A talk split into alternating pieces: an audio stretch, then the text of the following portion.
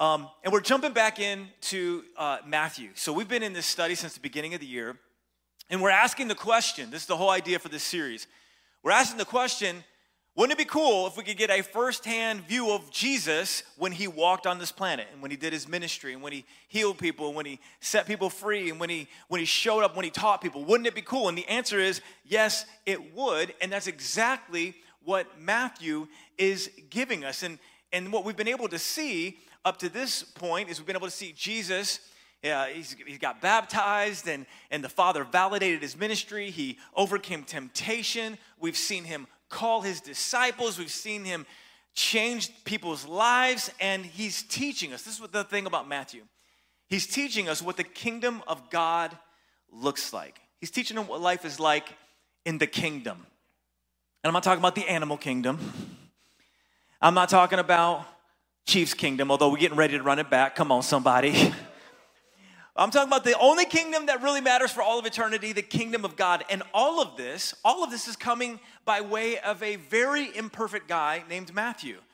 A guy who had chased after this world, he had betrayed his people, and he found grace and he found forgiveness in a man named Jesus. And so we've been walking through that. If you've missed any of it, I want to encourage you to go online. You can go to our app, you can go to our website, and you can catch up with all of the different messages but i promise they'll encourage you. And right now we are we're going to be talking about the next part, uh, portion of our our study found in matthew chapter 9 so if you want to turn there you can. And we're going to be talking about how god is doing a new thing all right? That's the title for today's message god is doing a new thing. And now i'll be honest with you i can't even say that without thinking about a classic 90s christian song. By the by possibly the greatest Christian band of all time. Come on, somebody. DC Talk. Does anybody know what I'm talking about? There's four people who know what I'm talking about. This is really tragic, y'all. Like, you know, anyways, one of their first albums, one of their first albums is called New Thang. Not New Thing, New Thang. Classic 90s, man. Like, like it can't get any more 90s if you go look this stuff up. Like it's amazing. I mean, it's like it's so good. It, I mean, it sounds it sounds like Will Smith, you know, before he slapped people, like way back way back in the day. Like Will Smith, the rapper, not the slapper. Um, like some of you don't even know about that though. Some of you don't even know Will Smith before he slapped people. You don't even know it. But he used to rap. Parents just don't understand. Anybody? Okay, I know just a segment of us, sages, wise sages in the room who, who remember music when it was real music. Come on, somebody. Anyways, DC Talk had the song God is Doing a New Thing. I mean, it was classic 90s. I mean, it was just awesome. I mean, in fact, I wish I wish we could have it. Like, I, I know you guys, there's no way you could probably pull this up right now, but I wish we could have it because, like, it would take you right back. This will make you want to do the Roger Rabbit.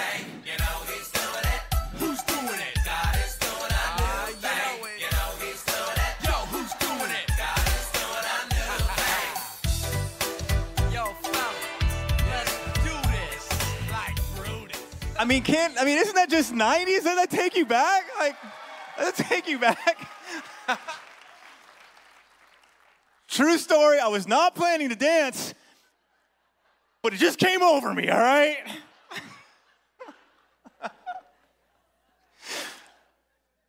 awesome. I mean, the 90s are back, right? Baggy clothes. Baggy clothes are back in style. I'm not there yet. I'll probably be there right as they're going out of style. Come on, somebody, you know what I'm saying? Um, anyways, so God, God is doing, God is doing a new thing. That's the idea today. And the context for this is where we left off in June in our study of Matthew. All right, so remember, Jesus had just called Matthew.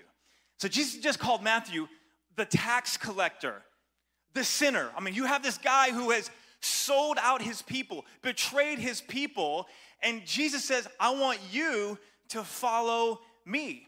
And not only does he do that, but he he gets he gets Matthew together with all of the other tax collectors, all of the other sinners, all of the other bad people, you got to think about this for a moment. You have this religious leader getting all of the bad people together And everybody who has any religious standing is like, what in the world? Because you simply didn't do that in that day.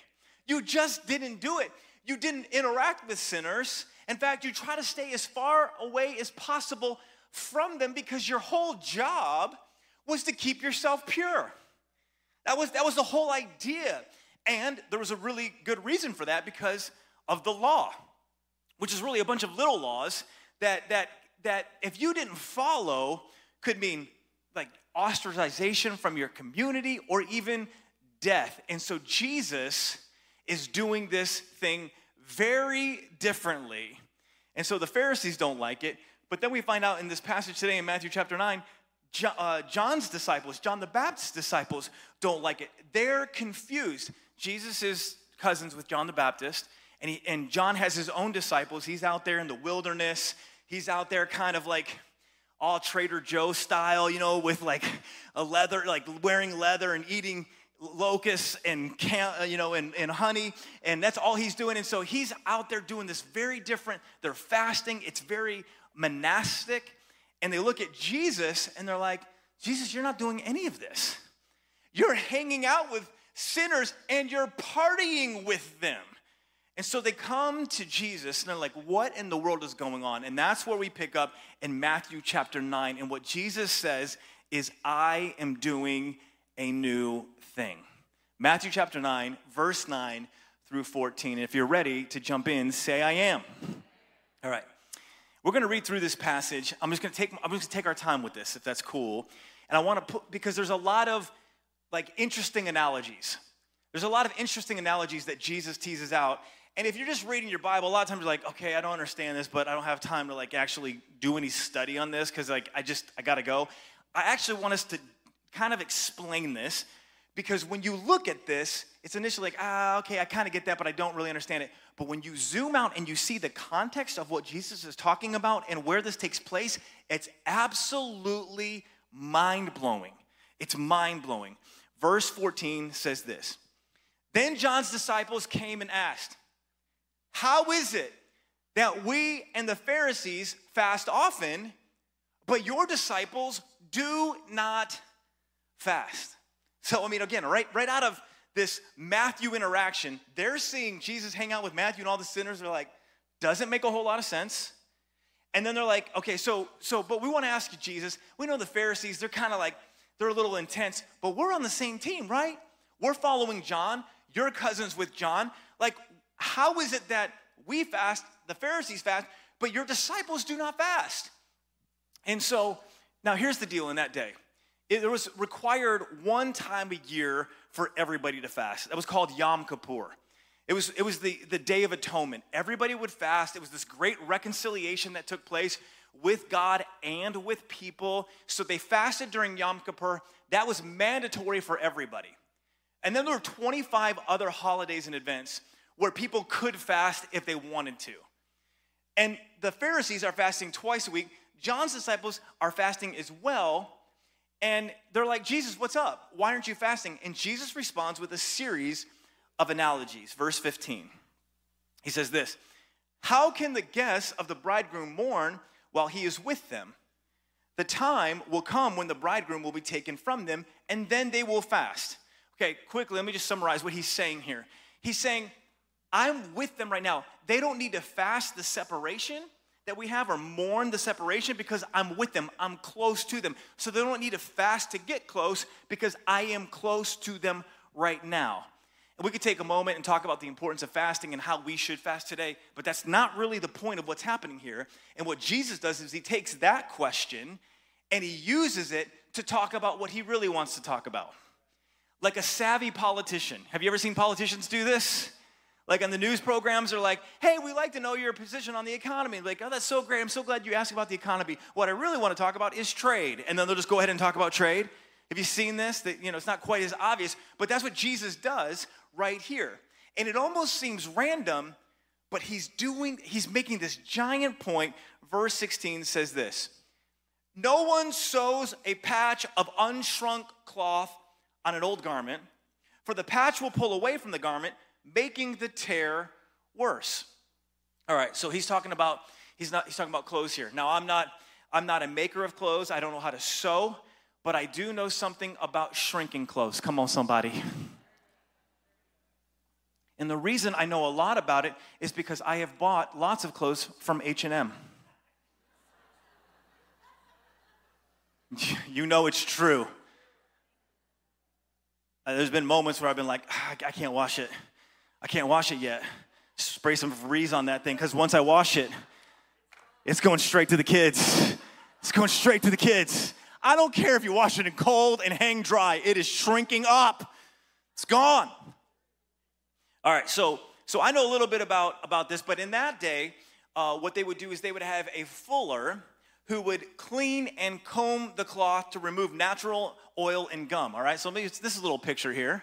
This is this is a this is what it would look like. They would put the cloth in the basin, and then they would get in, and they would kind of step on it a little bit, and then they would stretch it out, and they would comb through it and they would clean the cloth out and that would there would be the shrinking process. It would also help kind of make it a little bit water resistant water repellent. So is this, this whole process of shrinking pre-shrinking the fabric uh, to remove all of the impurities.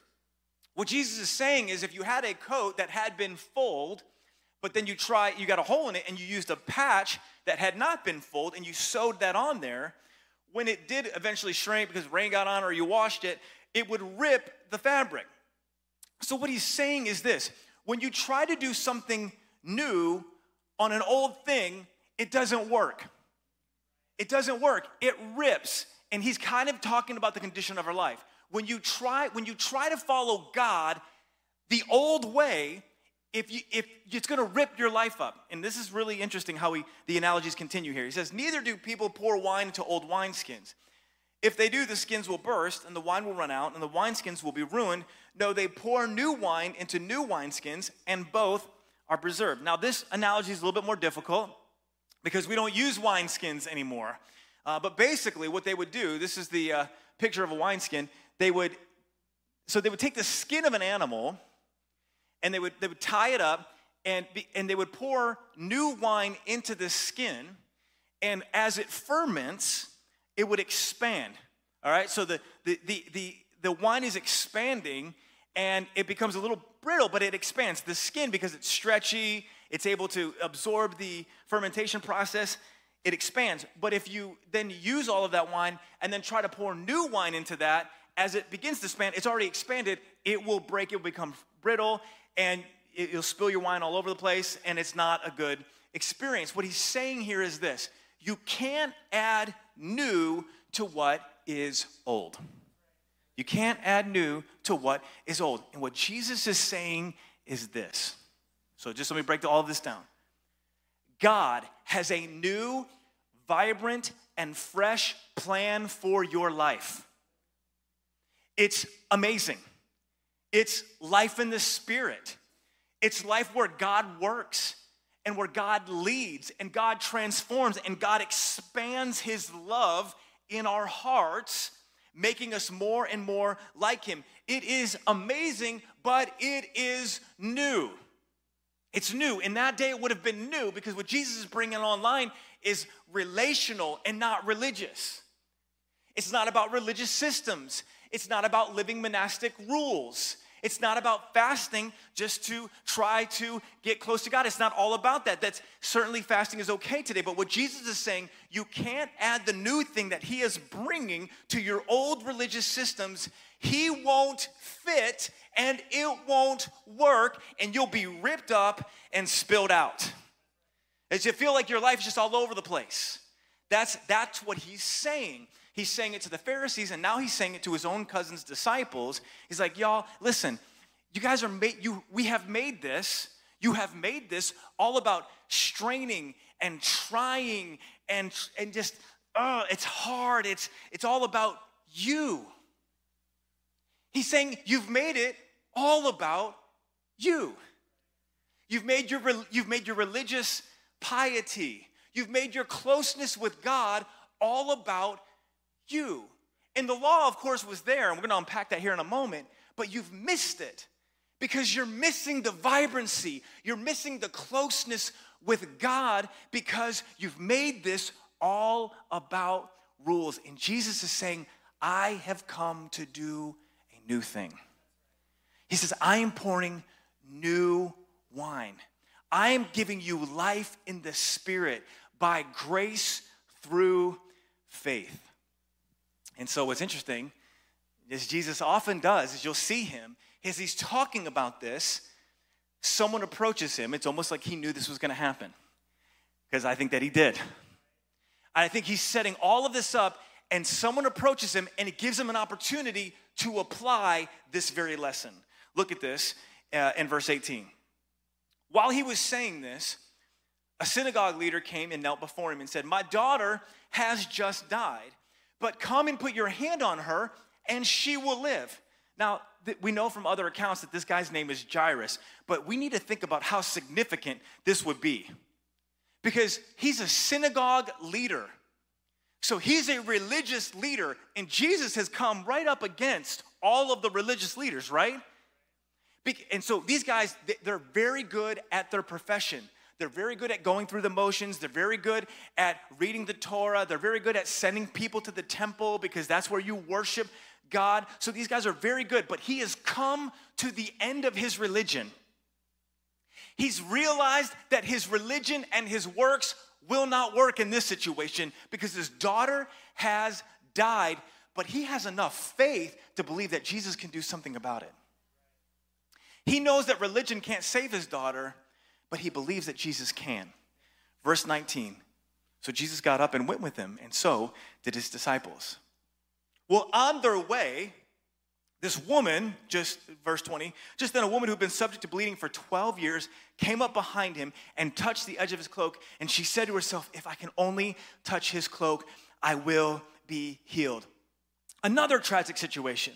One guy has his daughter die. This woman has been suffering with bleeding that is constant and uncontrollable for 12 years. Inconvenient for sure, painful, but it meant so much more in that day because, because she was considered unclean continually. So she couldn't go to worship. She couldn't go have interaction with people because if she got close to someone and touched someone, she would make them unclean. She was unclean, she would make them unclean, meaning they couldn't go worship for a period of time and they would have to be outside of the camp. This woman's life was devastated. And she has also come to the end of her religion because she knows that the ceremonial washings and a sacrifice are not going to take this away, but she believes that Jesus can. So she reaches out. Verse 22 Jesus turned and saw her, and he says, Take heart, daughter, your faith has healed you. What has healed her? Her faith. I mean, Jesus is saying, Your faith is. Now, Jesus is the one who is doing the healing, but she is accessing the healing by her faith, not her works, not going through all the religious systems, not, not checking all of the boxes, dotting all the I's, and crossing all of the T's. It wasn't her effort. It wasn't because she pushed really hard through the crowd and, and Jesus was like, Good job. No, it was her faith. Verse 22 And the woman was healed at that moment.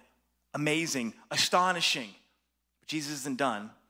Verse 23 When Jesus entered the synagogue's leader's house and saw the noisy crowd and people playing pipes, they've already begun the funeral procession. He said, Go away. The girl is not dead, but asleep. But they laughed at him. Verse 25, one of my favorite verses. After the crowd had been put outside. Interesting, they're laughing, they don't have faith, and Jesus puts them outside. Let me just say this sometimes, in order for God to do all that He wants to do in our life, you've got to put the doubters and the haters in your life out of your life. You have to do it because because people are going it's just the way that it works doubt fear uncertainty it spreads and if there's people speaking doubt speaking hate speaking unbelief to you and you're believing for a miracle you got to put them out now this is true for unbelievers let me just say this let me pause for a moment church don't be surprised when unbelievers aren't believing with you for the miracle you're believing for they're unbelievers. They don't have the same basis for faith. So don't let that get you off of what God has put in your heart and for believing God for. And then also don't be surprised when there are some believers who aren't believing, because there are some believers who believe not very much. I mean, it's kind of crazy. Like, like there's a whole segment of Christianity that doesn't believe that God does miracles today. It's like that he stopped when the last apostle died. God was like, Well, I've run out. I'm just done. Can't do anymore, or I don't do anymore.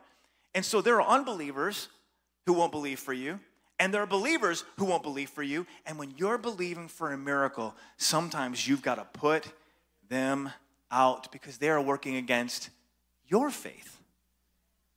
And so you've got to protect that, you've got to steward that.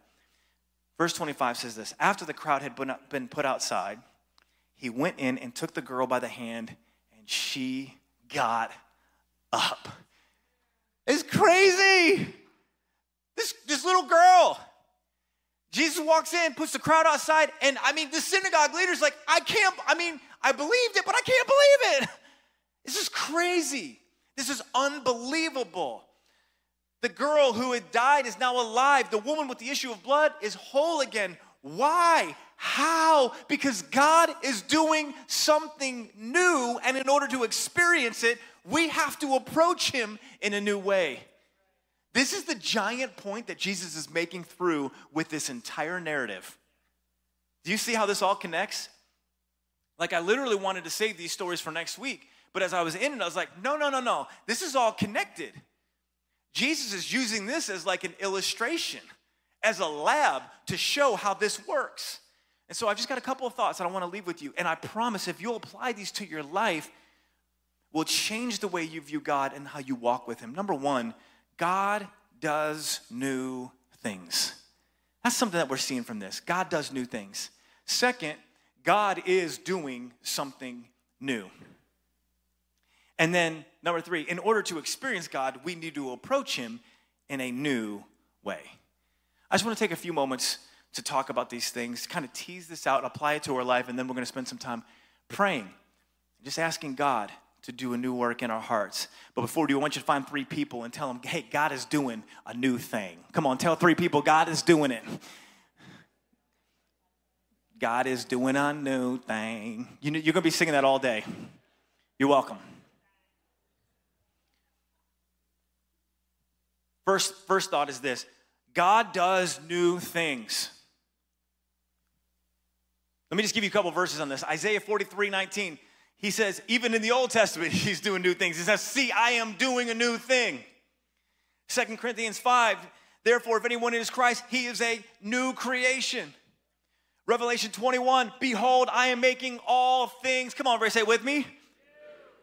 He's, he's making all things new. Now, here's the thing we know in the Bible, the Bible teaches us that God does not change. He's the same yesterday, today, and forever. So you can count on him. He is consistent, he is faithful, and he will be faithful. But God does new things. I mean, the earth is constantly moving and spinning and changing, the universe is expanding. God is in motion. I want to encourage you with this, y'all. Like, God's not just chilling, waiting for all of us to die and join him in heaven. He's not just waiting, he's moving now. He's moving now. He moves. In fact, a verse that we shared on first Wednesday, which first Wednesday was fire. Make sure you're here for next one because it was incredible. But Second Chronicles 16 9 says this For the eyes of the Lord range throughout the earth. It's like God is just ranging throughout the earth. He's looking everywhere to strengthen those hearts who are fully committed to Him. God's looking for you. God wants to bless you. God wants to do something new in your life. I want you to know if you need if you need something new, then you've come to the right place today. Because God does new things. If your marriage needs some newness, God can do it. If your job needs some newness, God can do it. God can God can revolutionize your heart. God can revolutionize your family. God does new things. And he wants to do new things in our life. The second thing is this God is doing something new. In Jesus, when Jesus shows up, he begins to do different things.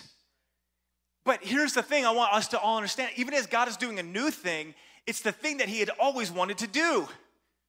It's a culmination of what he had started in the Garden of Eden, where he had created mankind. He wanted to walk with us, he wanted to have interaction with us, he wanted us to be his people and for him to be our God. It's what he's always wanted. But Jesus is bringing that original intent that sin had corrupted back online.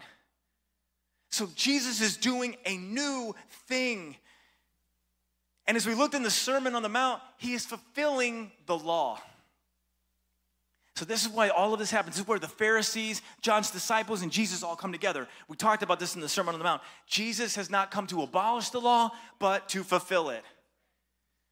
In the Old Testament, there were 613 laws. Everybody say, wow. That's a lot of laws, right? I mean, trying to keep track of all of the different rules. One of them was this do not boil a goat in its mother's milk. So, thank you for that. Please don't. Please don't. Please don't. From that law, and we just, Jen and I just experienced this in Israel. From that law, they made a they made this whole thing where you can't have meat and dairy in the same setting. So I don't even think that's what it's talking about. But from that one law, they made this whole thing do not have meat and dairy in its setting. So now they have like butter knives you can use for butter and knives you can use for meat, and those knives can't ever meet together. They can't cross. So this literally happened while we were in Israel. They still follow these kosher laws today. We got we were at breakfast, and uh, my parents were on this trip and there was a section that like was set up for breakfast the next day we were at dinner but my dad didn't have a knife and he went over to get one of the knives that looked like just all of the other knives but apparently it's a breakfast knife not a dinner knife and so he went and grabbed it and he brought it over and the manager went crazy on him like he, I mean, he's like, "What are you doing? This is for breakfast." You know, and my dad's like, "I didn't know." You know, it's like I like all knives. And, and he's like, no, this is a breakfast knife, not a dinner knife. They made this big deal out of using because of this one law. They obsess over it still today. But Jesus said, no, I, am not, I've, I'm not come to abolish, I've come to fulfill the law.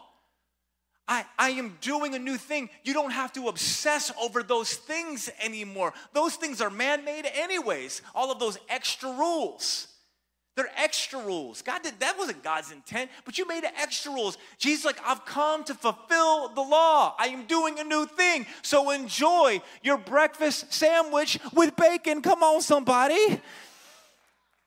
Live in freedom. This is what Paul the Apostle hammers home in the book of Galatians. And I wish we had time to cover all of this, but I just want to drop this with you. Go on and do your own study this week. But Galatians chapter 3, he says this, verse 10 For all who rely on the works of the law are under a curse. As it is written, curses everyone who does not continue to do everything written in the book of the law. He's like, it's impossible to follow these things perfectly. And they can't make us right with God, anyways. So, watch this, verse 23 4. Before the coming of this faith, we were held in custody under the law, locked up. And that's what the law does it locks you up and it keeps you from missing out. That, that's what Jesus is talking about. He's like, y'all, I, have come to set you free. You are so obsessed over these rules. You're so obsessed over these laws. You're so obsessed over yourself because you look to yourself to justify yourself before God. But do you see what Jairus does? Do you see what the woman with the issue of blood does? Their faith is not in themselves, it's in Jesus. And Jesus is doing a new thing where you don't have to perform to experience God's goodness, you just have to believe. And I'm telling you, this changes everything because it's not about you anymore, it's about Him. It's not about your badness, it's about His goodness. And it changes the way you look at God, and it changes the way you approach God, and it changes the way you pray to God. This is everything. And you know what it results in? Freedom. That's what he says in Galatians chapter 5. It is for freedom that Christ has set us free. Paul is talking to a group of people. They're called Judaizers. They were believers, but they were adding all of these rules to their belief in Jesus. And Paul is like, no, no, that's not what Jesus came to bring. And what you're going to do, watch what he says. If we can put that verse back on the screen. Um, it is for freedom that Christ has set us free. So stand firm then, and do not let yourselves be burdened again by a yoke of slavery. He's like, if you go back to the Old Testament way of doing something, it's not going to bring you life, it's actually going to rob you of life. If you try to get to God by all of your works and all of your good things, and I did this for that person, and I did this for that person, and, and I gave in the offering, and, and man, I feel justified by my works, you will be empty. It's like your life will be ripped up, or it's like your life will be poured out. You'll be missing the point. And he says, but stand firm, because it's for freedom that Christ has set us free. So here's the third point, and it's this in order to experience God, we need, to, we need to approach him in a new way. Now, what I'm saying is it doesn't have to be different every time. That's not what I'm like, it, you gotta like try this new thing every time you approach God. I'm just talking about as opposed to works, as opposed to legalism, as opposed to going through motions. You want to approach God differently. You need to approach Him through faith, not works not based on what you do. It's grace, it's undeserved, it's faith in His goodness. For it is by, Ephesians 2 says this, for it is by grace you have been saved through faith. And this is not from yourselves, it is the gift of God, not by works, so that no one can boast.